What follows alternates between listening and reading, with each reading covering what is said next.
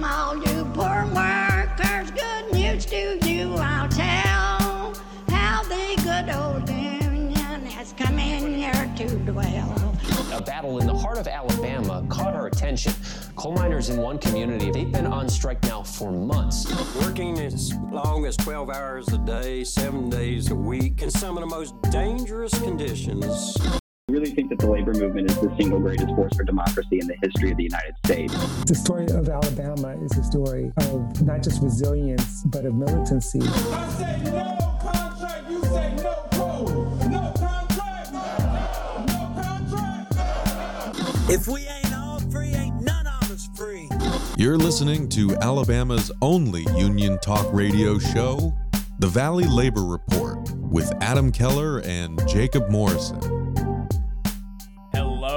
Tennessee Valley. This is the Valley Labor Report. My name is Jacob Morrison, here with my co host and fellow agitator Adam Keller, and we are broadcasting live online and on the radio from the heart of the Tennessee Valley, the Spice Radio studio in Huntsville, Alabama. Today, Jonah Furman from Labor Notes talks us through what's going on on the railroads. Republicans have their eyes set on attacking the only law enforcement that holds bosses accountable the NLRB, and the Department of Labor. We talked to a nurse from Tuscaloosa about issues with the VA and more on today's Valley Labor Report. If you want to be part of the program, we've got a phone number and the line is open. You can call or text 844 899 TVLR. That is 844 899 8857. You can also leave a voicemail throughout the week, and we might play it on the next program. So, just a reminder that phone number is always open.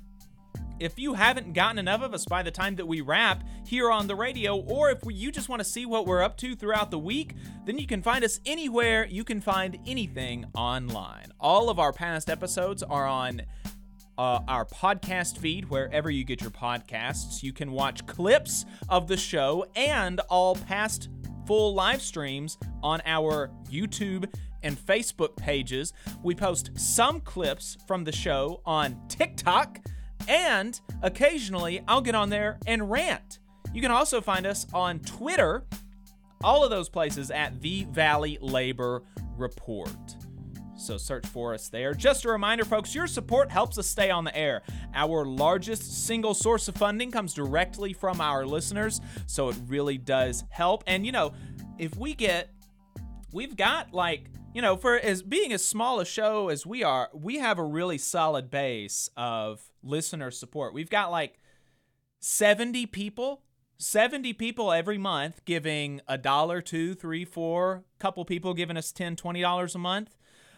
That really adds up. If we were to be able to double that, get to 120, 140 people giving us one, two, three, four dollars a month, then that really helps us it, it helps us with our sustainability because we're not having to go to this one union for 300 bucks a month or 200 bucks a month and making sure that they're re-upping their sponsorship. So it helps us with our sustainability because we know month to month, you know, the the listener support is going to be very very stable, right? You know, you might lose one person here, might gain a person there, but listener support's going to be very stable whereas uh, local union sponsorships are going to be pretty up and down and, and they're going to affect it. So, listener support helps us be more sustainable and it also helps us maintain you know a certain amount of independence right because we are we're unionists we are pro union we are pro organized labor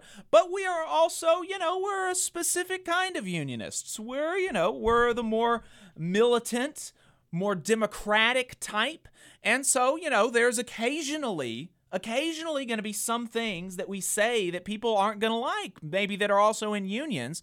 And so if we have listener support, that helps us be more independent and we're not having to worry about what this person says or what this union particular thinks about this one segment that we want to do, right? So, you know, that uh that it support us if you think that what we are doing is valuable um, and you have the means and you can do that on our website tvlr.fm slash donate That is tvlr.fm slash donate. You'll be donating through us to us through Unionly, which is a union focused payment processing service that is their employees are union represented by the Teamsters. Very, uh, very proud to have them as our payment processing service. Uh, you can also support us on Patreon at patreon.com slash the Valley Labor Report. Um, and if you like our hats or our stickers, you can go to our store, tvlr.fm slash store. Uh, but if you are a member of a union um, and your local is not sponsoring the show, uh, then and and you like what we're what we're doing and you like what we're stand for, you think that we are uh, providing a valuable service for union members and non-union members across the South, then consider getting your local to sponsor the show. Um, we absolutely couldn't do it without our local union sponsorship, so you can reach out to me for more details on that. So uh, we'll jump into last week in Southern Labor, which is a segment that we do every week, mostly, where we tell you what happened in the labor movement in the South. We pull the information from Jonah Furman's newsletter, Who Gets the Bird, which compiles all this information for the entire United States. So if you want to see what's going on with workers outside of the South, then you should subscribe to his newsletter, whogetsthebird.substack.com. And with that, let's jump into new organizing for the week of September 3rd through September 10th. 700 poultry plant workers at Peco Foods in West Point, Mississippi are organizing with UFCW Local 1529. It will be the second largest vote in the state in at least the past 15 years, uh, and as fa- which is as far as easily accessible online NLRB records go back, only behind the ill-fated UAW drive at Nissan in 2017. 115 cement truck drivers for Titan Concrete in Fort Lauderdale, Florida, are unionizing with Teamsters Local 769. Six meter tech. Uh, six meter techs for People's Gas in Pikeville, Kentucky, are joining the Utility Workers Union. And the staff of Act Blue are unionizing with Code CWA, and they are requesting voluntary recognition in union wins and losses across the South. 14 clerical workers at the huge Kroger warehouse in Memphis voted 3 to 6 not to join Teamsters Local 667, who represent the rest of the warehouse workers there. 16 mechanics for Waste Management of Kentucky in Louisville dropped the UAW Local 3058 in a 4 to 7 vote. As we mentioned uh, last week, announced that they had gotten something like 6,000 union cards signed among minor leaguers, and the bosses decided that they had better voluntarily recognize them, which they did. Baristas at 17 Heine Brothers coffee locations in and around Louisville won their election to join 32 BJ SEIU. In political fights, Elizabeth Warren in the Senate and Brad Sherman in the House have introduced a bill to eliminate Section 14B of the Taft Hartley Act, which is to say, ban state level right to work laws which is based. The House Education and Labor Committee will hold a hearing on corporate union busting featuring leaders of Starbucks Workers United and the fantastic Kate Bronfenbrenner, one of the best analysts of the NLR, of NLRB elections and new organizing data. We'll have some analysis of that uh, of that hearing which happened last week later on in the show.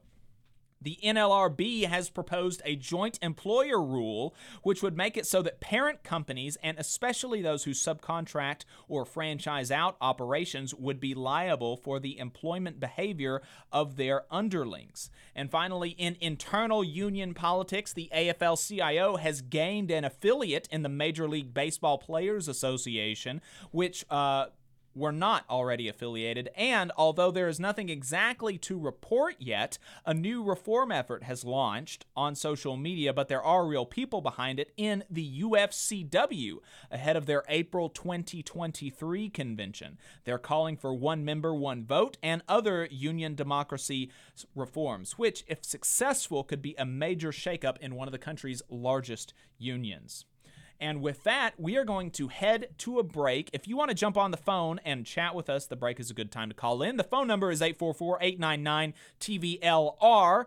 844 899 8857. You can also text us. And on the other side, we're going to be talking to Jonah Furman about what is going on with the railroads. We'll be right back. Hometown Action is a grassroots organization building a multiracial working class movement for racial, gender, economic, and environmental justice in Alabama's rural communities. We stand in solidarity with Alabama workers and are proud to support the Valley Labor Report's efforts to inform and build the Southern worker movement.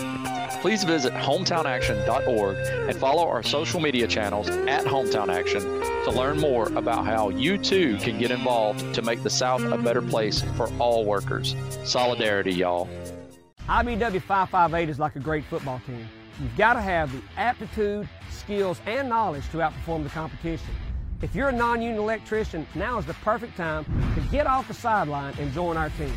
We have the absolute best wages and benefit package in North Alabama and Southern Tennessee. It's because our team stands together, bargains together, and our families benefit from it. With immediate openings, you have the opportunity to see why the IBEW is the right choice. Energy Alabama is a locally operated and membership based nonprofit organization focused on advancing Alabama's clean energy future through education and advocacy. Many people in charge of infrastructure and building decisions simply don't know about how viable clean and renewable energy is. To that end, Energy Alabama has provided instruction to more than thousands of adults and tens of thousands of K 12 students across the state. We're working hard to build careers in clean energy and help everyday Alabamians save money on their utility bills. Learn more about our work and how you can join us at energyalabama.org. Support for the Valley Labor Report comes from the International Federation of Professional and Technical Engineers Union. Learn more by visiting www.ifpte.org. The attorneys at Maples, Tucker, and Jacobs have stood with the working people of Alabama for over 40 years, providing skilled legal representation for your workplace injury claims. When you are injured on the job, it can be a scary time. The attorneys at Maples, Tucker, and Jacobs have the experience to guide you through the process to make sure that you and your family are properly taken care of and your rights are protected.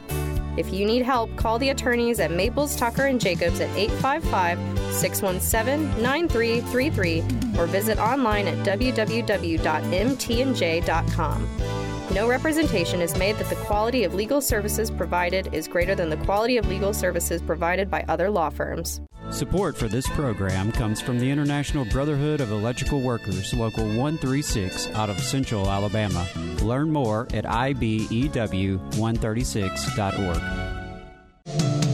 Attention union members, membership organizations, podcasters, or anyone with a payment processing need. The future is here, and your organization needs to be prepared by working with Unionly. With Unionly, your union or organization can take payments on a mobile device, eliminating processing fees, giving you a better price than other payment processing methods, while at the same time supporting a union friendly business with a specialized skill set to meet your needs.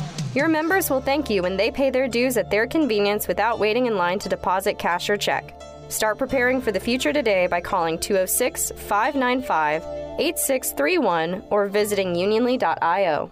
Are you looking for a better future, a career that can have you set for life, and to be a part of something that's bigger than yourself? If you are, then consider a skilled trades apprenticeship with the International Union of Painters and Allied Trades. The work of IUPAT is all around us, from the industrial painters who work on the bridges to drywall finishers, floor coverers, the glazers who install the glass in our skylines, and so much more. With an IUPAT apprenticeship, you earn while you learn and receive benefits while learning the trade, including a pension. We provide world class education free of charge. That's right, no student debt. Our starting salaries for apprentices that graduate is above the national median salary with benefits for entire families. And you have the flexibility to take your trade wherever you'd like in the country to work. IUPAT District Council 77 covers our entire region, so give Adam Booth a call at 205 603 3142 for more information. Again, that phone number is 205 603 3142. Come build a better future with us today and join IUPAT. Come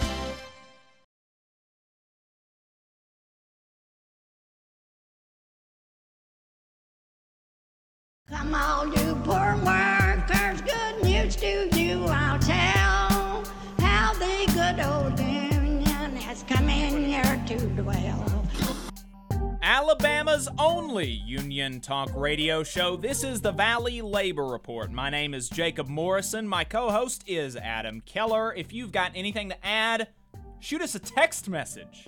The phone number is 844 899 8857. We appreciate everybody in the YouTube chat, although we've got 15 people watching and only eight likes. What's up with that? Uh, uh, Jared. It's because I missed that transition just Mm, now. yeah, you know, that's if right. I had come back from commercial break, Johnny on the spot, Right. they would all liked it. Exactly, exactly. Jared, Austin, Marissa, D. El Sendero, Lefty Pufferfish, thank you for joining us in the YouTube chat. Joe and Mel in the Facebook chat, we appreciate you uh, uh, coming in to the chat, watching our streams. Thank you very much. Um, I liked Don't Look at Me, says Lefty Pufferfish. Well, I appreciate it. I appreciate it very much. We've got a couple plugs before we get to um, before we get to Jonah talking to us about the rails.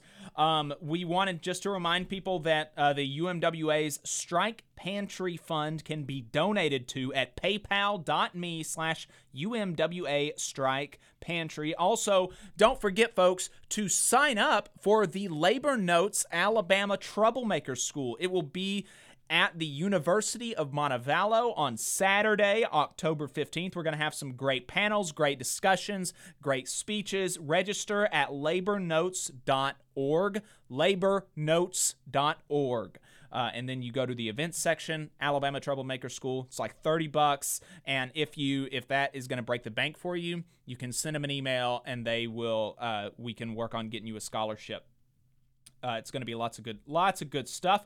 Uh, the city of Huntsville has a runoff election on Tuesday, September 20th. So that's like five days away. There's a dist- it's a District 3 school board race between Andrea Alvarez and Angela McClure, and there's a District 2 city council race between David Little and Bill Yell. You can check out our segment last week on Angela McClure, right wing weirdo, and our interview last month with Andrea Alvarez, both on our YouTube channel. Alabama Arise has their annual meeting on September 24th. For the first time, they will meet both in person in Montgomery and online via Zoom. Member, members will select the legislative priorities for the upcoming year, so your participation is encouraged. Um, and with that, let's go to Jonah Furman. Jonah Furman is staff writer and organizer at Labor Notes, and he joins us now to give us the lowdown about what happened last week with the U.S. railroads and what to look for in the coming months. Jonah, thank you for taking the time to talk to us this morning. I appreciate it. Yeah, thanks for the invite. Good to be here. Absolutely, absolutely. So, um, Ben, really quick, I want to make sure that uh, when we play these two clips from Shapiro and Jackson, that Jonah's going to be able to hear them. And while we make sure that uh, Ben has has that, while we make sure that Ben has that set up, Jonah, before we talk about what happened last week, uh, you know what the situation was last week with the negotiations and the almost strike, can you help us understand the situation that railroad workers have been in? For the past several years? Yeah, sure. So, you know, uh, I think going back, the big picture thing is a term called precision scheduled railroad. Uh, which is basically the rail industry's version of lean production. So if you look at one of the one of the good measures of this is in the past six years, something like 25% of rail workers on different lines have been cut. So, you know, do more with less. This is this is the name of the game. And in the rails, it's much more severe because low functioning rails, while a big deal for the economy, these are monopolies, right? So you can't just set up another rail line. There are six carriers involved in national negotiations, but for the most part, they all cover different geographies and they have their own customers, and those are pretty locked in. You can't really just switch to trucks for most of this stuff or to boats for most of this stuff. You basically, you know, businesses have the supply chain has to rely on freight rail. So freight rail decided a few years ago it has to do with, you know, trying to squeeze more money out of it. Warren Buffett taking over one of the big companies, for example. They decided we're just going to cut, cut, cut. And we're going to cut staff even if it's dangerous. We're going to cut staff even if service goes down. And they really don't have much to lose in cutting this because there's no competition. No one's going to mm. step in.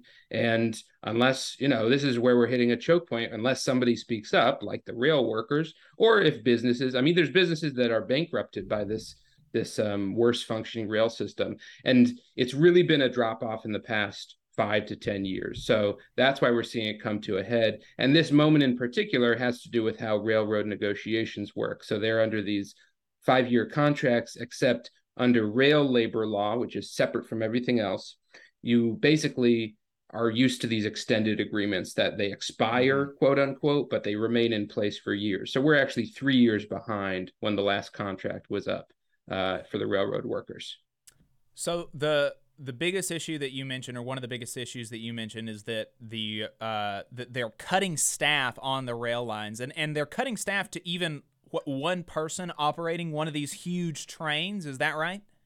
Yeah, I mean this is this has been a big part of the fight um, for years. Is the two man crews, which is you have the unions and the workers are just fighting to maintain that on a huge locomotive you know could be like a two mile long train you have more than one person working i mean at bare minimum it's just what if somebody you know passes out or gets sick or Mm-hmm. anything happens to the one driver you have uh, just huge i mean it's hard to express how dangerous that is um, Right. but from the company's perspective they're like that's a write-off if there's an accident that's less likely and we get to cut half the half the engineers so you know for them that's that's just fat And what about uh you know and, and so you you spoke to the dangers of that really well I think. What about the pay issues there? That it how long has it been since railroad workers got a raise?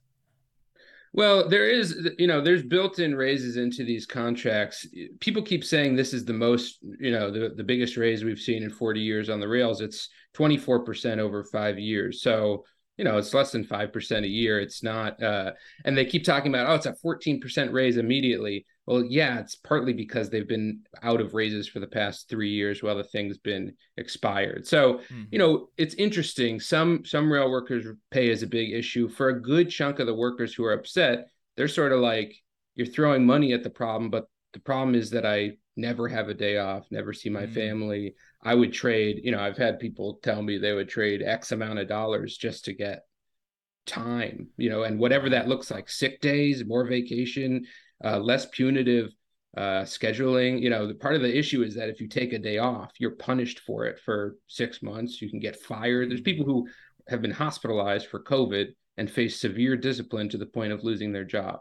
So, you know, that kind of, you can't really throw 20 grand at that. And something that's really interesting about pay on the rails right now is you'll see these rail companies right now are offering for new employees like ten to twenty thousand dollars starting bonuses. And that might sound nice, but what that means is they cannot get people in the door and they cannot keep them. They're willing to throw however much money they have just to trick you into taking this job. And there's a lot of people who qualify and get in and realize, oh, I can't live. Like I can't see my family. I can't do anything else outside the job. Can you um, make make a little bit more explicit what those policies are? Because you know that, like, like you mentioned, the for most of these people that we're hearing from, uh, from you know the only people that are actually talking to the workers that are affected by this, which is going to be you, which is going to be Mel Buer and Max Alvarez at the Real News and the Working People podcast. Um, you know the pay is not even the the primary thing. It, it's that they want time off. They want they want to be able to uh, not be punished for getting sick or going having to go to the hospital. Can you um, can you make a little bit more explicit? What are those What are those policies? Uh, how much time off? How much sick time do they or don't they get uh, working on the railroads?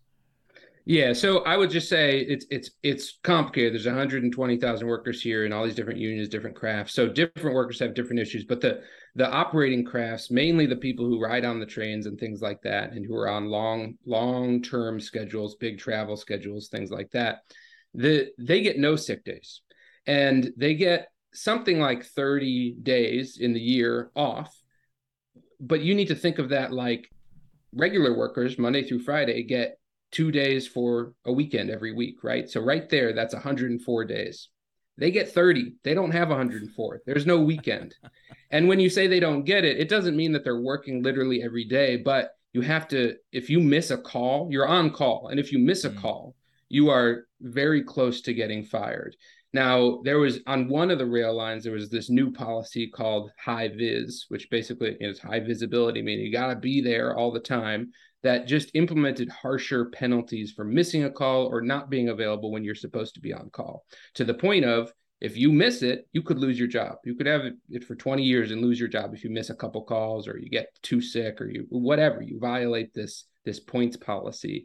So essentially, your life as a railroader, especially increasingly as there's less staff available, is you're sitting next to the phone. You can't make a plan that we're going to go out to dinner. You can't make a plan that we're going to go take a trip mm-hmm. for a night. I can't visit someone out of state. I might not be able to go to a wedding because you're by the phone and you need to be able to get to the yard in, you know, X amount of time. And if you don't, you're racking up points on your discipline. And if you hit x points you are out of the job or you are severe you know you you have to take 6 months with no time off at all. So that's that's the big picture of it. And on top of that there's no sick time at all.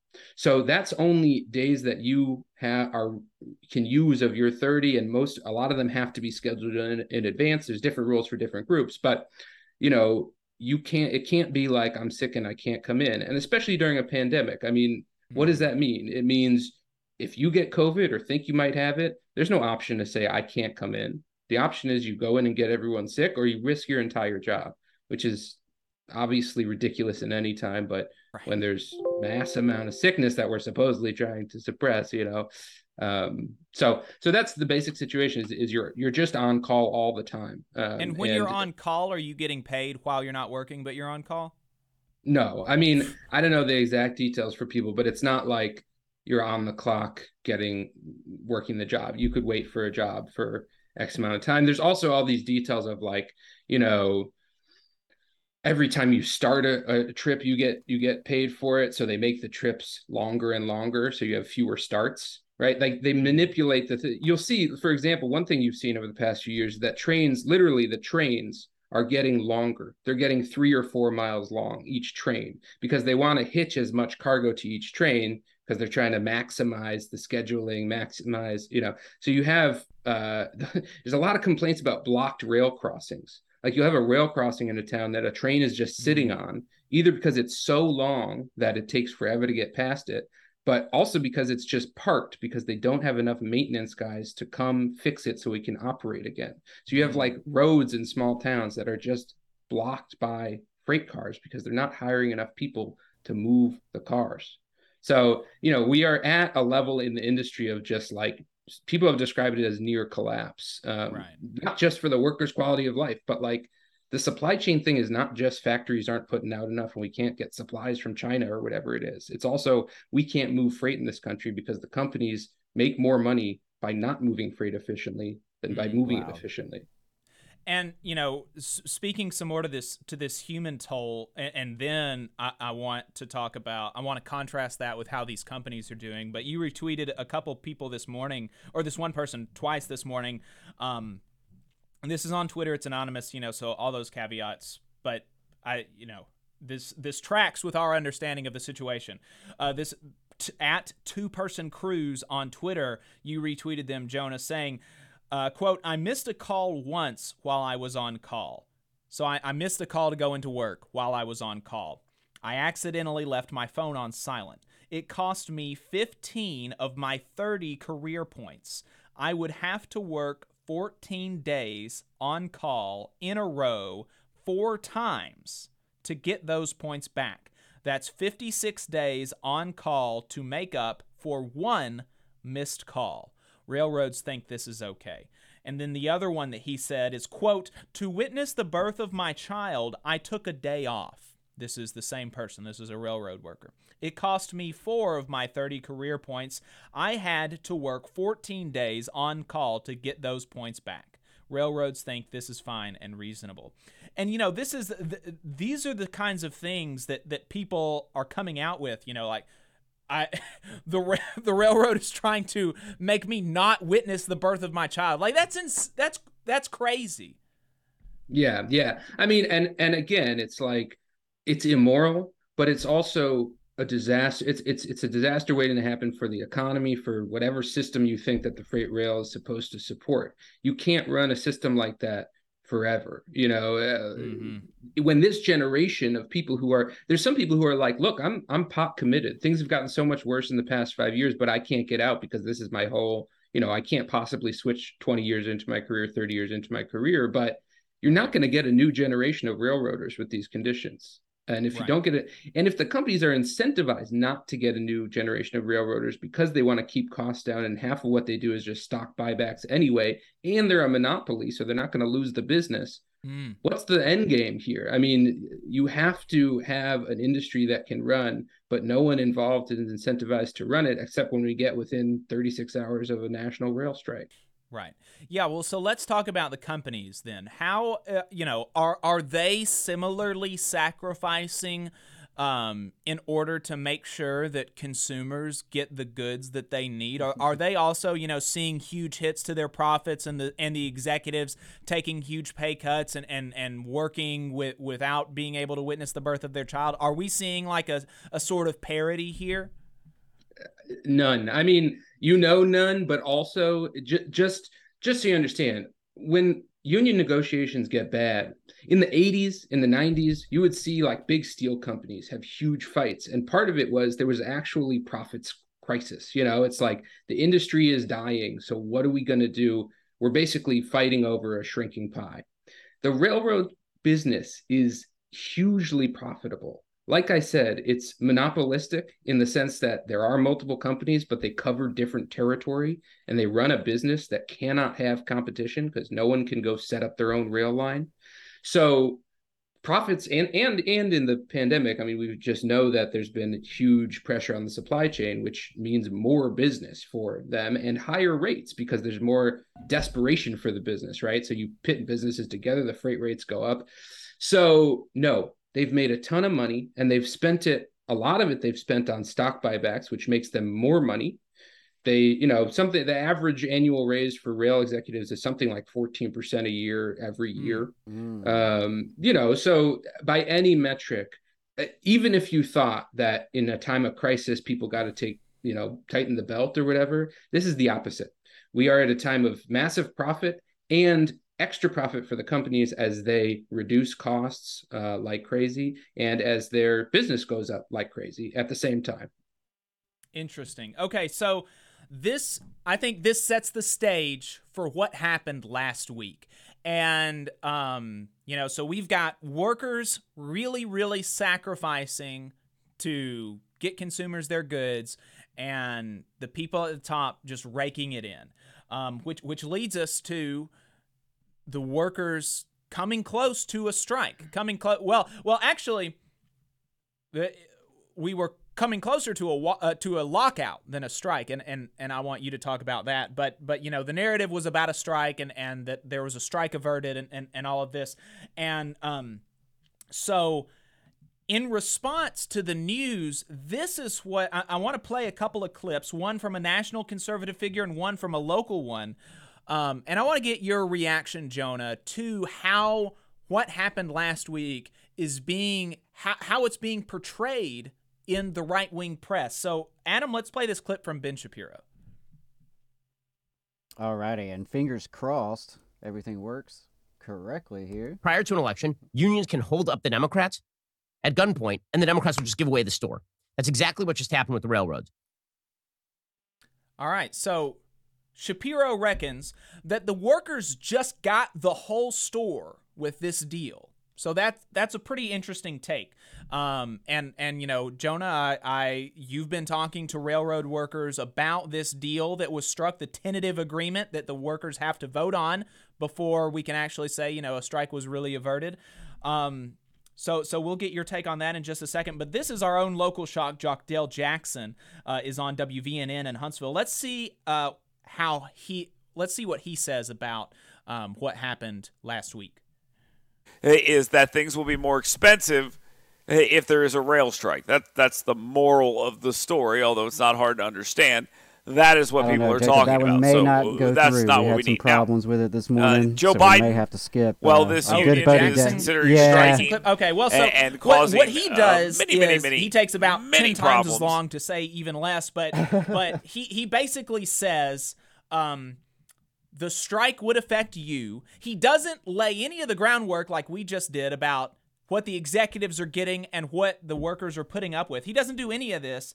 Uh, the workers got a deal, and Democrats love unions, and uh, probably this isn't going to affect you anymore. That that's basically uh, that's basically what Jackson's segment said. Jonah, how well do those two segments represent what went on last week? I mean, you know, it's it's obviously there that's going to be their line, um, but it it doesn't.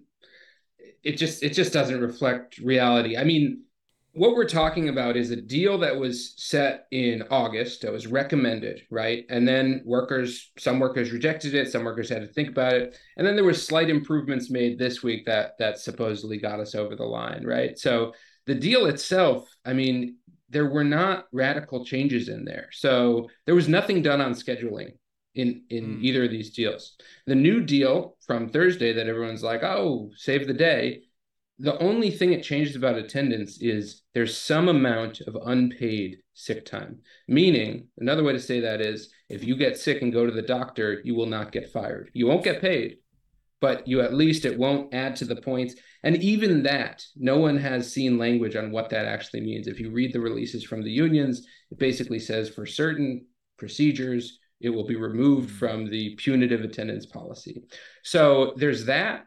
And then the only other thing that people have said is one of the highlights of the deal, again, no one's seen it, is uh, a cap on health insurance premiums, which is just to say they said if your premium goes over $400 a month, that's the limit. You'll pay $400 a month for your healthcare minimum. So if that's the store, I like I don't I don't know what they would prefer rail workers take. The only right. thing that is like you know that you could even say positively about the deal is that it has 24% raises over 4 years, but I mean over 5 years, but uh, if you look at you know whatever look at inflation or look at any other union contract 5% raise a year is just not this is not a monumental deal i don't think That's anyone would say cut. that Five percent raise a year right now is a pay cut, and yes, and and that is the that is the largest. That's the biggest thing that they're pointing to. And, and Ben Shapiro spent spent a few minutes in his segment on on that. Like, oh, wouldn't you love to get a quarter raise, a quarter percent, you know, a twenty five percent pay increase or whatever? That's a pay cut. Over five years, that's a pay cut. And he is saying that they got the store, that they got the whole store. But Jacob, you can just... have surgery and not get fired anymore.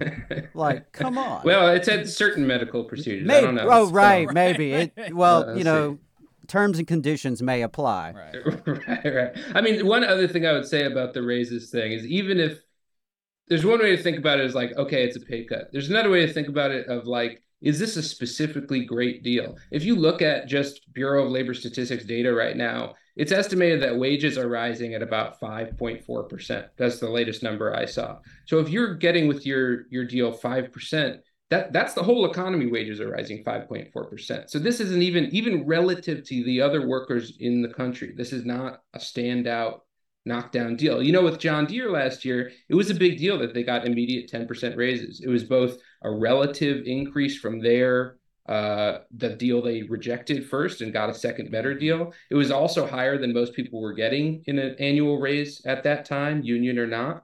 And it was also above the rest of the economy in terms of are you catching up with inflation as of, you know, last September or October. This this does not on any metric spell like a magnificent raise increase. The only the thing they keep saying is this is the highest rail workers have have gotten a raise since 40 years ago, which incidentally 40 years ago is when inflation was at this right. point. So it's not there's no gains here uh, relative to anything else. Now it's workers' decision if they think that's you know is that what they wanted or is it not what they wanted. I don't even have much of a take on that. I just think if you're looking at it economically, if you're looking at it, you know, in any analysis, there's nothing outstanding. This will not go down as a historic rail deal. It'll go down hmm. as a historic strike threat, lockout threat, but it won't go down as, you know, nobody's going to be talking about, man, the gains we got in 22. You know, this is not, not, it's, it's not going to change anything uh, it's not going to be like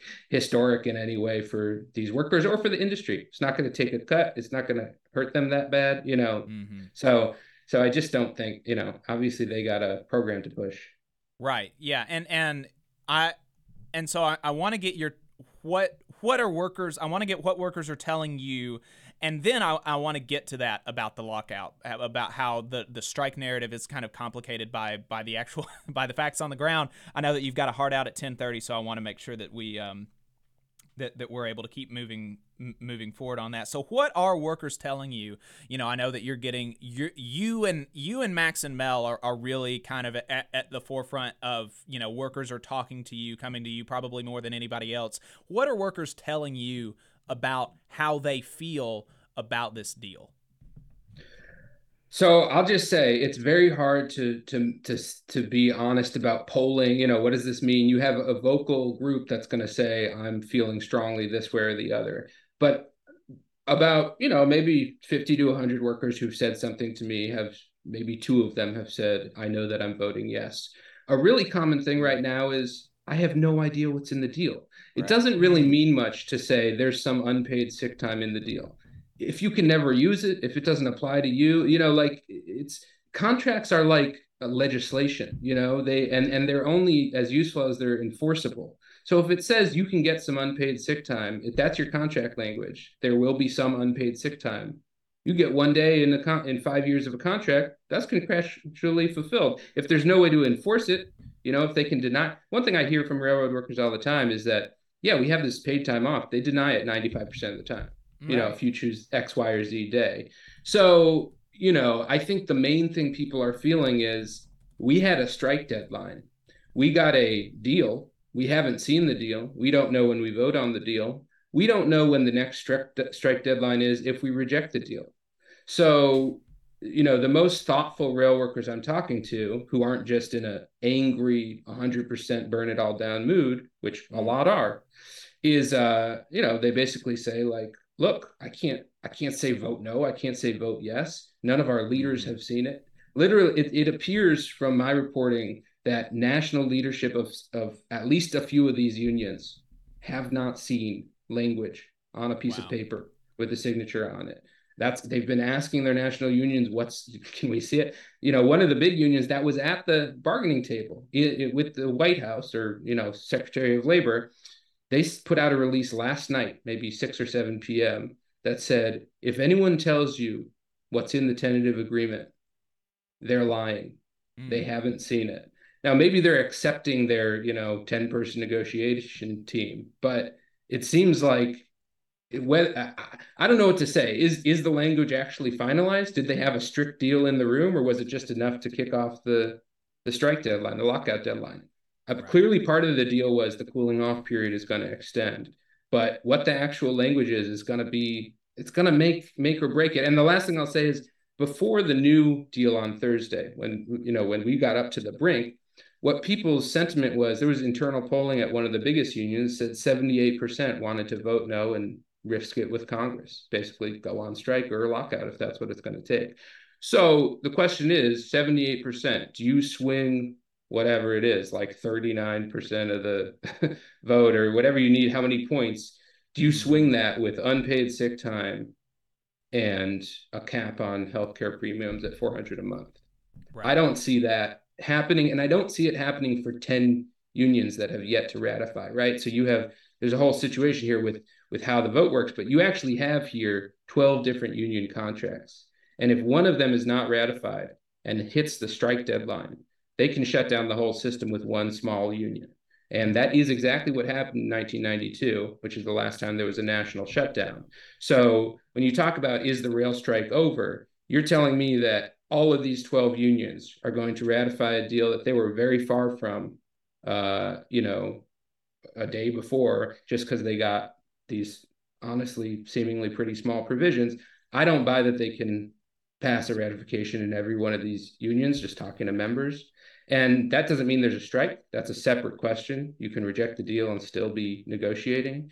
But you know, just looking at looking at the math, you're you're not talking about can they get majority of the railroad workers to support it. They're talking about all these different contracts, all these different issues, a lot of stuff that wasn't addressed, and a lot of built up frustration and anger at the process uh, of how this went down.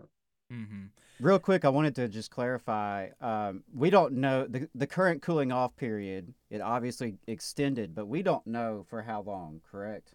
We have no idea. I mean, presumably that was part of the deal with Secretary of Labor. Is they set a date and said we're going to announce that. There's been multiple different people have told me from different unions what they think it's going to be as soon as two weeks, as long as December. But there has been no official word of you know, no strike or lockout until XYZ date. And that's a legal, a legal, you know, the reason that matters is because it's actually a legal under the Railway Labor Act, you set a, a, cooling off period and that's enforceable by the law. So it means mm-hmm. any action before then would be illegal, which brings us, Jacob, to the uh to the lot the the proto lockout they did the yeah. week leading up to the cooling off period, which was was stunning.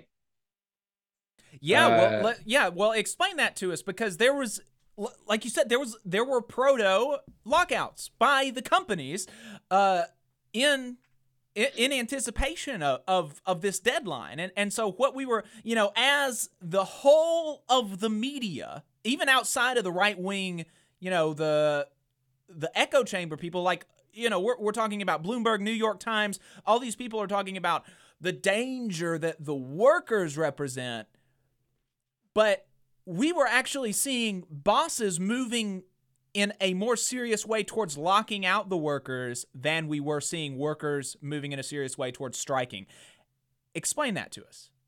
Well, something you have to understand is how the Railway Labor Act works is that you have this cooling off period. Once that's over, a strike or a lockout is no longer illegal under federal law, which means that you know either side the, the company or the workers can initiate basically a rail shutdown. Now why would the company want to do it? Is because historically under the rail labor act and under rail negotiations congress steps in when the rails shut down because it's too much of a national emergency to have the rails not working that congress will pass a law. They'll go through both houses of congress and the president within like 72 48 24 hours and pass a law so the, the law they're going to pass most likely is going to be based on the recommendations the P, the presidential emergency board from August, which was the initial recommendations workers were voting on.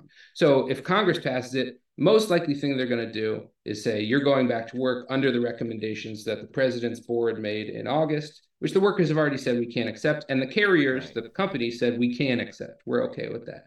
So the gamble here from the carriers is basically they think if they can get to a lockout, they can shut down the rails for a short period. Congress will step in and impose the contract that they want, that the unions don't want. And they don't have to bother with these pesky ratification votes or negotiations. Mm. It's just over. So they were trying to get to this point. From the workers' perspective, their hope is we can do a strike and it will force the carriers to, to respond to us, but Congress will stay out or will pass something that's more palatable. They won't just side with the employers. It's a really rare moment where the federal government is directly, basically negotiating a union contract.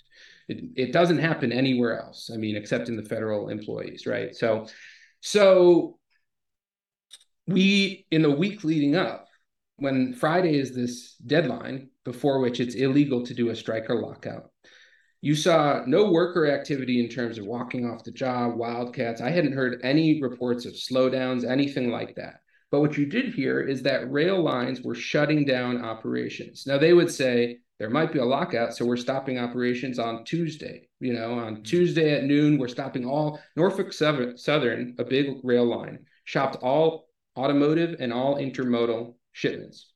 Uh, there was stories of the Biden administration trying to figure out how we're going to get chlorine hazardous materials that are essential to functioning, how to get chlorine to waste treatment plants just to keep things moving because the rails were shutting down days before the lockout. They their shutdowns meant that Amtrak had to cancel all these long distance routes. And I had people in the Great Plains in North Dakota saying they hadn't seen a train for days because Amtrak had basically had to shut down because the freight carriers were shutting down, maintenance shutting down, uh, track operations, things like that. So why are they doing that illegally early? Again, they say it's for safety. They say it's for X, Y, Z. But what they want to do is to sort of threaten. This is what a lockout looks mm-hmm. like. Look, your economy's slowing down. Congress, you really want to stop car shipments across the whole country? better step in, better put pressure on the unions to take the deal that's on the table. So that was to me scandalous and and uh, you know just another representation of how much power these employers have and how we're relying on you know these scrappy working class people to stand up to the most powerful corporation in the country to say this system isn't working. We desperately need to change something uh, Are we and, expecting that that these companies and and the people responsible for those de- for for those decisions being made are we expecting that they are going to be held accountable for breaking the law? I mean, if we saw this on the other end, if we saw unions going out there from the top, you know, not even wildcat strikes are a little bit different and and they're maybe a little bit more difficult to uh, hold a union accountable for, but if you get from the top a a union going on strike illegally you could very well be looking at, at, at bankrupting a union. Um, mm-hmm. all of the fines that would be incurred. Are we are we expecting anything like that to come to these companies?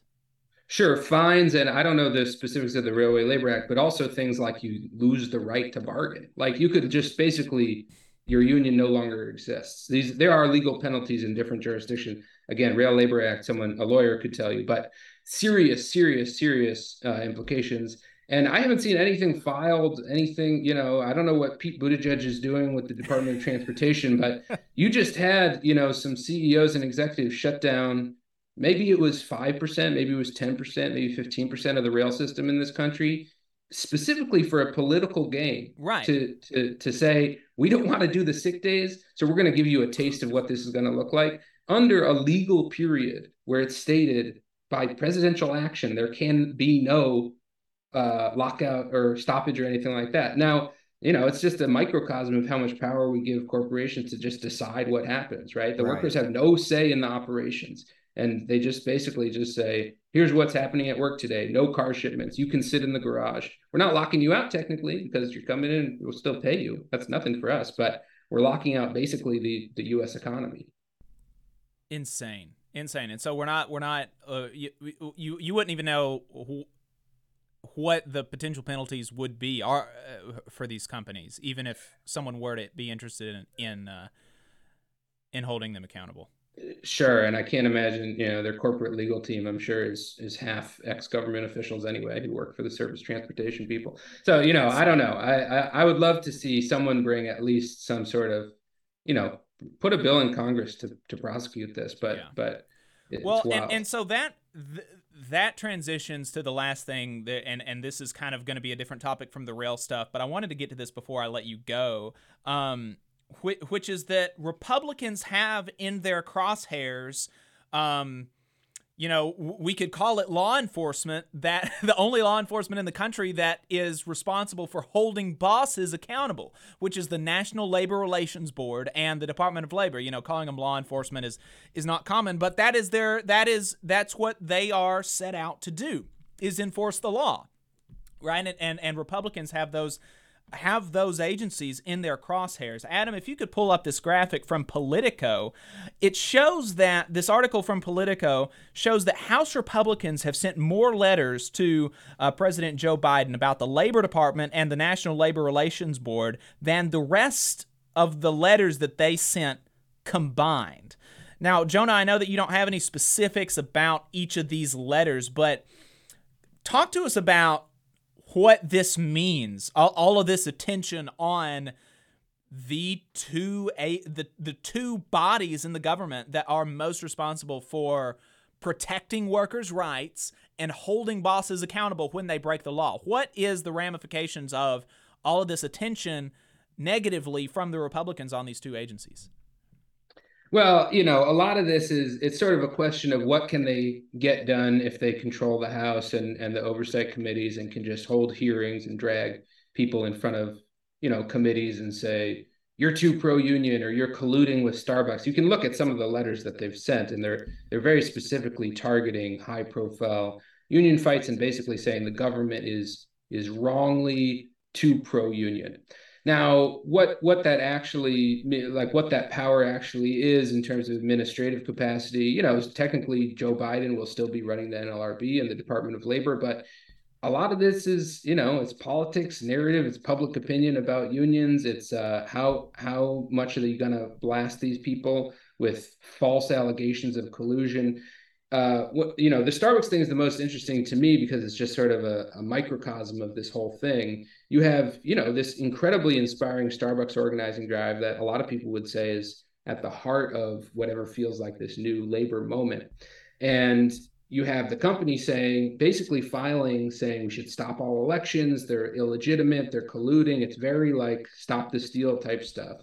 And then in congress you have people giving them giving starbucks the leg up saying you know maybe we should investigate maybe there is some collusion Can we get the inspector general to go into the nlrb and find mm. some lowly board agent who sent a text message to a starbucks worker they went to college with and you know or whatever it is, mm-hmm. like there's there's you can dig and dig and dig you know dearly departed Ken Starr would have a great uh, a great time with this stuff. Is if you can get if you have people who are politically motivated and can put on oversight hearings and put Marty Walsh in front of a group of hostile people, or better yet, put a Starbucks worker in front of you know 15 spittle covered uh, screaming senators or Congress people. Yeah, that's going to change how people feel about unions and about how.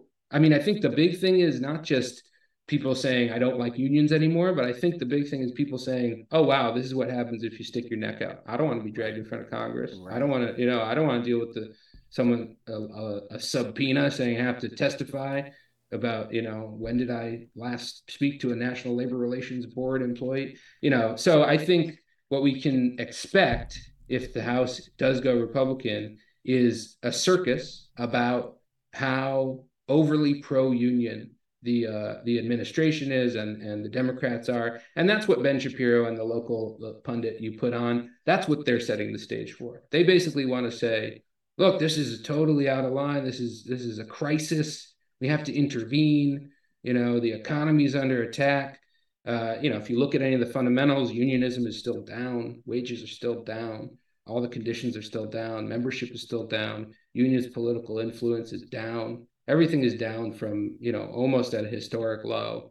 Um, but of course, the, they have to sort of make a show, and they'll use they'll use the leverage of Congress if they can, uh, which is what this House oversight targeting of the NLRB is all about. They're building a case, a paper trail, something they can say. You know, I'm sure the next thing they'll say is, "Look, we filed 24 letters to the Department of Labor. You got 24 letters open against you. Must be something fishy going on." Mm-hmm. You know, they're mm-hmm. they're building building a, a fake consensus that um, there's something wrong happening uh, in the labor department. Uh, last thing before we let you go, we got a question in the chat from Jared. Uh, was discussing the railroad situation and how their process differs from the National Labor Relations Act. This prompted somebody to say that the NLRB is too passive and should be replaced wholesale. I ignored it, but how could I have responded? Jonah, do you have any thoughts on that? You know, uh, the the head of the NLRB, the general counsel right now, is sort of the most aggressive we've seen in a long time. But it's still a slow administrative agency. There was, you know, this joint employer rule was just uh, proposed last last week, and you know, it's an important rule. It basically says that McDonald's is responsible for every one of its franchisors' terrible behavior, instead of saying, "Oh, it's not me; it's this local, you know, middle manager who's who's in charge of the wage theft." But you know, rules like that they go through the administrative bureaucracy for literally years. They right. get stopped at every point. And by the time they, this happened under Obama too, by the time they come close to getting into force, there's some political flip in the House and the Senate or the presidency, and they get nullified. So, you know, I think uh, it's hard to make a judgment on is the NLRB doing enough or doing its job. It's it's a really slow and bad avenue for change. Um, I think you know we've seen good action from the top of the NLRB, but to we're going to need something that moves faster than the federal government administrative agencies if we're going to see an actual flip uh, in a lot of this stuff. Uh, I certainly wouldn't replace it with the um, Rail Labor Board. That's all. That's my only uh, recommendation. Jonah Furman, staff writer and organizer with Labor Notes. Thank you very much. It's been very informative. We appreciate it. Uh, make sure that you're following him on Twitter at Jonah Furman. You can read his newsletter, Who Gets the Bird, at whogetsthebird.substack.com. Uh, also, if you want to learn more about the railroad railroad situation, make sure you're following Maximilian Alvarez and Mel Buer at The Real News, in addition to Jonah Furman at Labor Notes. Jonah, thank you for your time this morning. We appreciate it. Thanks, guys. Thank you so much. And with that, we're going to head to a break. On the other side, we are going to be talking to a nurse in Tuscaloosa about the situation with the VA. Make sure you don't go anywhere. You are listening to the Valley Labor Report. Energy Alabama supports consumers and is a leader in advocating for them. We have been able to successfully fight off utility rate increases in the state reduce fees for electric vehicles, increase electric vehicle infrastructure spending, and secured a $100 million refund by Alabama Power after the utility overcharged customers for fuel. To learn more about our work advocating for customers and join the fight, go to energyalabama.org. There's a lot of talk about a shortage of workers, but that's not the case with IBEW 558. We have provided our customers over 3,000 workers and performed over 3 million man hours in a pandemic year. With 8,000 OJT hours, 900 classroom hours, OSHA 30, and a state license, our members receive the equivalent of a master's degree. That's what makes IBEW 558 the right choice for your electrical needs. Look us up at Facebook or at IBEW558.org. North Alabama DSA is looking for folks to work for a better North Alabama. They prioritize mutual aid, municipal activism, and union solidarity. Contact them on social media or DSA North Alabama at Gmail for more information. Support for this program is provided by the International Association for Machinists and Aerospace Workers, Local Lodge 44 in Decatur, Alabama. Learn more at iamaw44.org. Hometown Action is a grassroots organization building a multiracial working class movement for racial, gender, economic, and environmental justice in Alabama's rural communities. We stand in solidarity with Alabama workers and are proud to support the Valley Labor Report's efforts to inform and build the Southern worker movement. Please visit hometownaction.org and follow our social media channels at Hometown Action to learn more about how you too can get involved to make the South a better place for all workers. Solidarity, y'all. Support for this program also comes from the Iron Workers Local 477. So if you are looking for contractors with lower than average EMR and TRIR, uh, they tell me that if you need to know what those mean, then you will. Uh, or if you need to supplement a workforce at any level for any amount of time, short or long term, if you need iron workers that come trained and certified at no extra cost, or if you need workers from superintendent down to general laborer, and you're looking to start work on a project or you're unhappy with your current contractor situation, you need to call my friend Jeb Miles with the Ironworkers Local 477. They only work with the best in the business, vetted contractors, and can do all kinds of jobs from roofing to steel and bridge erection, from welding to heavy rigging, from structural repairs to machinery alignment, and much more. They supply manpower on four of the five largest projects in North Alabama, so you know they're legit. If you need good quality, safe, efficient, diligent, and knowledgeable workers on your job, then you need the Ironworkers Local 477. Call Jeb Miles at 256 383 3334 or via email at local477 at bellsouth.net and make sure you tell them that you heard about them on the Valley Labor Report. We're the nurses, firefighters, and claims representatives that help keep our government services running. We respond to natural disasters. We care for our nation's veterans, and we investigate discrimination in the workplace. We are federal and D.C. government workers, and we are proud to serve the American people. Working in more than 70 agencies across the government, we know we can fulfill our mission because our union has our back. Learn more at AFGE AFL.org. Paid for by the American Federation of Government Employees, AFL CIO. Support for this program also comes from the Mid South Council of Retail, Wholesale, and Department Store Union. Learn more at rwdsu.info.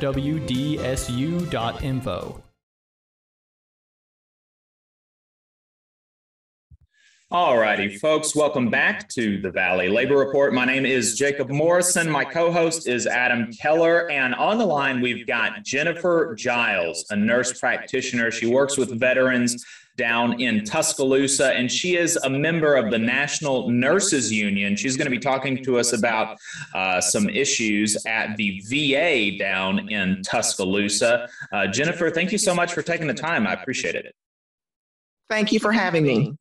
Absolutely, absolutely. So, talk to us about what the nurses do at the Tuscaloosa VA. You know, I uh, the National Nurses Union. Uh, they represent nurses down at the Tuscaloosa VA and at VAs across the country. What are some of the jobs that y'all uh, that that those nurses do for veterans down there? So we have um, several different areas. We have uh, mental health, where we take care of patients with um, acute medical, complex medical, and psychiatric issues. We also have uh, geriatrics and ex- extended care, where we take care of uh, nursing home types of, of veterans. As well as outpatient uh, primary care. We also have outpatient mental health. So we run clinics and we also do um, uh, outpatient care where veterans come in, see the doctor, and they go home. And additionally, we have nurses who actually do home based and they go out to see veterans in the home. Oh, I didn't realize that the VA had services like that. Yes, we have home health. We also have telehealth. So they can see patients um, through um, uh, electronic means. They can see uh, veterans Mm-hmm. who are, are not able to come in. They actually have um, telehealth medicine as well. Well, that that's great. I know that that has uh, that that was something that my doctor uh, stopped doing at you know as the pandemic kind of the public awareness of it or or the public interest in it kind of wore thin. His his interest in doing the telehealth kind of kind of wore thin. Uh, so that's great that y'all are still offering that service for veterans. Yes, it proved to be a very valuable tool um, after COVID was upon us. Um, Mhm. It gave us a way to still see veterans um, even through that crisis. Right, right. And how long has the NNU been representing nurses down there? For many years, I'm not able to tell you exactly how many, but I've been there for 11 years and NNU has been there since I've been there. Okay, wow, that's that that's a pretty good bit of time. Um, so, you know, the the reason that we wanted to talk to you today and is because of some of the issues that that nurses and and other uh, VA employees have been having at the VA, and and you know, I'm a member of AFGE, and and both the NNU and AFGE have been having some issues with the VA for a long time now. And both of the unions have actually staged uh, protests across the country and at that Tuscaloosa facility here in Alabama. Uh, what are some of the issues that uh, that NNU members and that AFGE members are facing down there? Uh, patient safety concerns, our, our primary concern is um, making sure that we have adequate staff to accu- uh, appropriately see the patients and attend to all of their needs. We've uh, lost a lot of staff. COVID has had an effect on um, uh, many industries, and um, the same for nursing, as well as um, conditions that hospital that administration has uh, contributed to nurses uh, leaving the bedside. So the concerns that we're having are to uh, encourage them to um, increase the the flexibility of staffing, increase um, options so that nurses will want to stay um, and new nurses will want to come. Re- retention and recruitment are uh, primary issues because uh, without the nurses, that leaves uh, fewer nurses to take care of the veterans. When there are fewer nurses, that increases your workload tremendously. Um, and, you know, it, it leads to moral distress and eventually moral injury. So we are providing options and requesting the needs that the nurses say that they want. And we're asking the administration and management to respond to those requests. And how has the um, you know, how's the community and and the patients down there responded to some of these issues? Because you know, the the veterans are really, really um, they're really protective of, of, the VA. You know, even it, even amid all of these attacks on the VA by uh, you know by corporate politicians, VA uh, veterans still prefer going to VA hospitals, um, and veterans still get better outcomes at VA hospitals, even amid all these attacks on on the VA and, and attacks on on that as as a viable career prospect for for people um, coming out of the military. You know, another thing about the VA is that it's one of the largest employers of veterans in this country. Um, so how how are how are veterans and how is the community in Tuscaloosa reacting to some of these issues that y'all are having? Well, you're exactly right. They uh, they do brag on the VA and they do love coming to the VA, and that's because of the hard work that we're putting in. And the reason that we're protesting is because we want to continue that high level of care that we provide. Veterans come to the Tuscaloosa VA from all over the country. So um, we are doing our very best. And what we're saying is that we need help. We need um, more nurses in here for us to continue to provide the level of care that we provide. We don't want nurses to have to do the, the roles of two or three people. That makes uh, your job satis- your job satisfaction or your ability to satisfy your patients, that decreases your ability to satisfy your patients. You can't attend to all of their needs the way that we have been accustomed to doing and the way that we strive to do. You can't do that if you're spread so thinly, if you're having to run two or three clinics, whereas you should be running one those types of things lead to less availability to the veterans, and that's less that we can do for them. We're fighting for the veterans. Yeah, of course, of course, and and you know, you're talking about you know, it's important that the VA hire more nurses. Um, it why are they why are they not? what is the is are, do they have is it is it an issue of nurses just don't want to work at the VA because it's such a difficult job and the pay is so low or do they not even have the job postings out there I think it's a combination of things. Um, I think it is a combination of, of postings not being done timely enough. Um, as well as um, when a nurse is re- uh, searching for an employer, of course, they're going to weigh the benefits as well as salary. So if you are weighing your options, most likely you wouldn't go to the lowest paying employer. Uh, you're going to look for the best benefit package. So um, we're asking for the VA to consider those things and make sure that we are competitive. You have to be competitive with your uh, other facilities and other employers if you want to gain and attract. And we also we want to attract the best. Mm. So we have to have packages that are available and working conditions that are in conducive to retaining those trained, skilled nurses that we already have. And we also want to attract the best to come in to work with us. Of course, and and you would think that that's something that uh, you know that, that veteran veteran loving politicians could agree on. You know, uh, on a bipartisan basis, you would think that this would be, uh, you know, wham bam, really quick type of thing. You would think so. Um, unfortunately, sometimes you know it seems that maybe budgets get put ahead of um, nursing. So um, that is something that they will have to reconsider because nursing is crucial to taking care of veterans. And we need enough of them on staff to provide the excellent level of care and the skilled nursing that um, only the VA can provide. Mm-hmm. And and these these aren't obviously these aren't issues that are just affecting Tuscaloosa nurses. This is a nationwide problem at VA facilities. Is that right? That is correct. Um, why why is it then does, does management at the local level have the budget or is it that there's there's not the budget from uh, you know from the national level? Management would have to explain the budget. I cannot Mhm. explain that.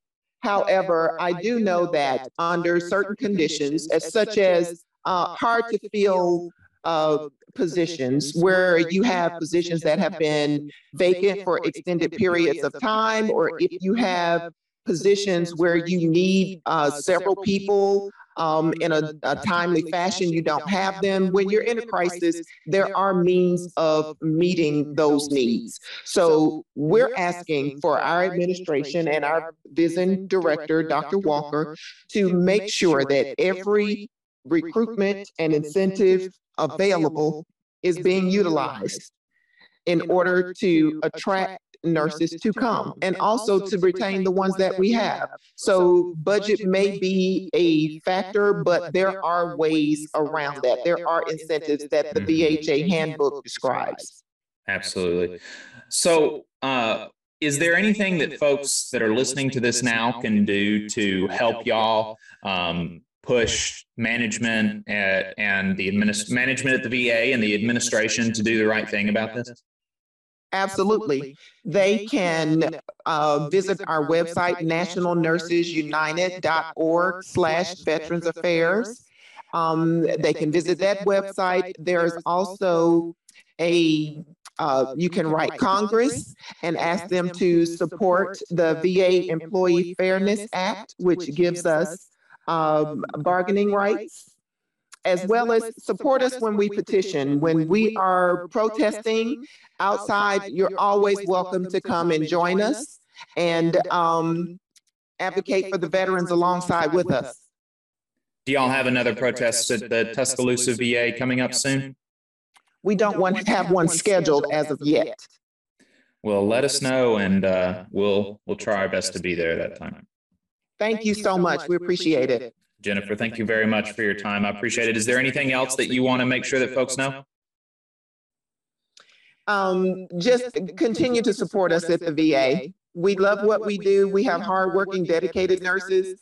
And we just, we want our program to grow. We want our VA to grow. We want to be able to provide for more veterans. We've, um, uh, some of our units have been closed because we don't have enough nursing staff. We want those units back open. So continue to encourage our administrators and leaders and Congress to help us so that we can get back, uh, back on top where we used to be. Jennifer Giles, uh, nurse practitioner, member of National Nurses United. Thank you for your time. Appreciate it. Thank you. Good night.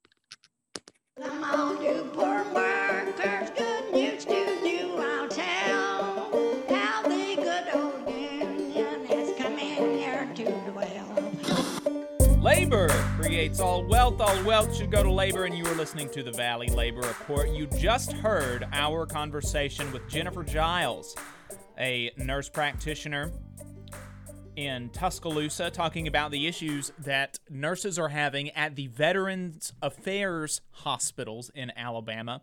We appreciate her taking the time earlier this week to talk to us about that. Adam, you had written last week a letter to uh, President Joe Biden and Secretary Marty Walsh, Secretary of Labor Marty Walsh, and uh, we were going to ha- uh, read that a- as sort of an open letter.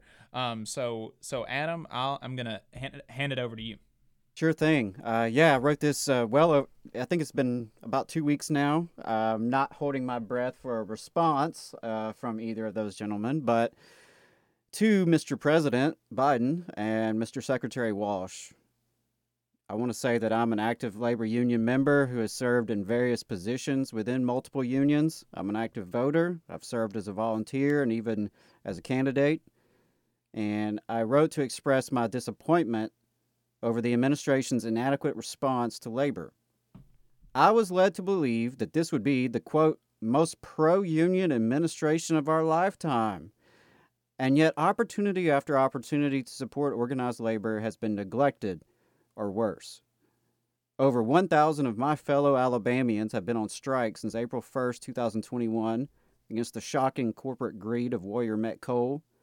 These UMWA sisters and brothers have been holding the line, fighting only for what is fair after sacrificing to save the company. While the Alabama government has used state troopers and court injunctions to try to break the strike, this Democratic administration has been completely silent. The administration has yet to even make a statement or a visit, much less attempt to bolster negotiations and persuade Warrior Met Coal to sign a fair agreement. There's been a rampant crime wave among corporations such as Amazon and Starbucks, flagrantly violating labor law. While worker organizers are being terminated, threatened, deceived, and retaliated against in numerous other ways, the administration has remained on the sideline. While the NLRB at long last appears willing to fulfill its congressional mission to support labor organizing, and General Counsel Abruzzo has been a breath of fresh air, such blatant violations of the spirit and the letter of our nation's laws should not be left to an understaffed, underfunded NLRB alone to address. The most recent and perhaps most disappointing action was through the President's recommendations regarding the freight rail labor dispute. While recommending raises higher than the company offer, but lower than the union request, virtually none of the critical concerns of the workers were addressed in these recommendations. The freight rail companies are putting these workers, and by extension our entire economy, at risk with their egregious practices. These workers deserve safe working conditions and reasonable time off, in addition to much needed pay raises.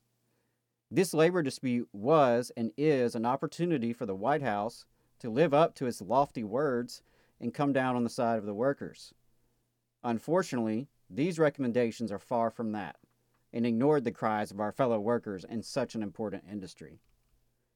I call on the Secretary of Labor and the President to actually support these freight rail workers, to actually address the rampant union busting and labor law violations by companies like Starbucks, and to finally intervene on the side of the miners in Brookwood, Alabama. The administration can do this. Will you? And uh, speaking of people not supporting the Alabama miners who have said that they support them, who have made overtures about supporting uh, supporting these coal miners, uh, Tim James showed up a couple of weeks ago. Oh, I didn't know he was he was back on the scene. Thought Yeah. he'd kind of scuttled away. Tim James, I had thought he had kind of scuttled away as well because uh, ever since he came in an embarrassing third place next to no name Lindy Blanchard. I mean, Tim James is the son of an Alabama governor, uh, and Lindy Blanchard is some no name Trump donor who got appointed to be ambassador of to Slovenia. Right, so this is somebody who just bought a position in the administration and he came behind her in the primary in the Republican primary for governor. So very very embarrassing embarrassing finish for Tim James, son of Fob James. Um, and and so I had just kind of assumed that he was going to slink away into his uh, private toll road construction company firm, not to really be involved with politics anymore. Um, and and he was just going to try to lobby, you know, politicians to build toll roads so that he can take more money from, uh, you know, Alabama citizens, citizens, stuff like that. But about a month ago, a few weeks ago, and I, I, have been sitting on this for if, if we had three or four minutes, and, and it looks like we did today. Um, a few weeks ago, uh, Joey Clark, who is a a talk some talk radio host, I don't know, I've never listened to his program, but he wrote an op-ed in uh, Koch funded crypto bro, uh, flat Earth military coup boosting 1819 news. Saying that he also rubbed elbows at this big Alabama GOP fundraiser with Tim James. Tim oh. James oh. showed up. And so we had been ever since his his embarrassing loss, we had been reaching out to him, you know, very nicely. I, I think. You know, I, I can show you the emails that we sent him if you want. We had been reaching out to Tim James very nicely, asking if, you know, now that he's got all this free time since he's not going to be governor, if he was going to be able to use the political capital that he has to support the coal miners that he made very, very strong commitments to on our radio program when he came as a guest. Um, and he just totally ignored us. I called what I thought was his cell phone number, ignored me. I called his son, ignored me. I called his business, ignored me.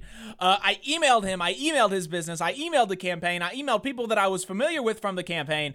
Everybody totally ignored me. And so I just assumed this guy's not going to be involved in politics anymore. He doesn't care about Alabama citizens, doesn't care. But even though he didn't have the time to reply to me, which, you know, I'm not the important thing, right? Even though he did he does not have the time to spend any amount of time now that he's already gotten the coal miners endorsement. He got their endorsement. He got what he wanted from them and he was done playing with him.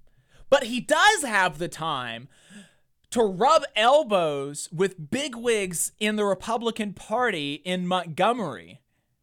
But he doesn't have time for Alabama coal miners. So that's just a that's that's just a reminder about who Tim James is and who all of these people are. All of these politicians, frankly, on either side of the aisle, most of these people, what their concerns their concerns are just with self-aggrandizement their concerns are just with pumping themselves up there's no no interest in actually helping coal miners in Alabama and actually helping working people in our state because not only has Tim James not replied to me he's not he's not done anything He's not reached out to the union. He's not been on a picket line. He's not used his capital to lobby Kay to stop using our taxpayer dollars to give emergency escorts to out of state scabs.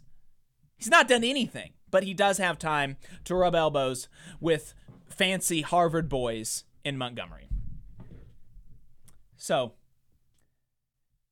that's something to remember about who Tim James is. Uh, but a better way, uh, but to end the show, we've we've got some some some more heartwarming news. Last week, Alabama miners had a big guest come by to show them some support. Tom Morello, guitarist for Rage Against the Machine, came and played for them at their bi weekly rally. He even got there early and helped the Women's Auxiliary prepare food for the event, stock up the strike pantry.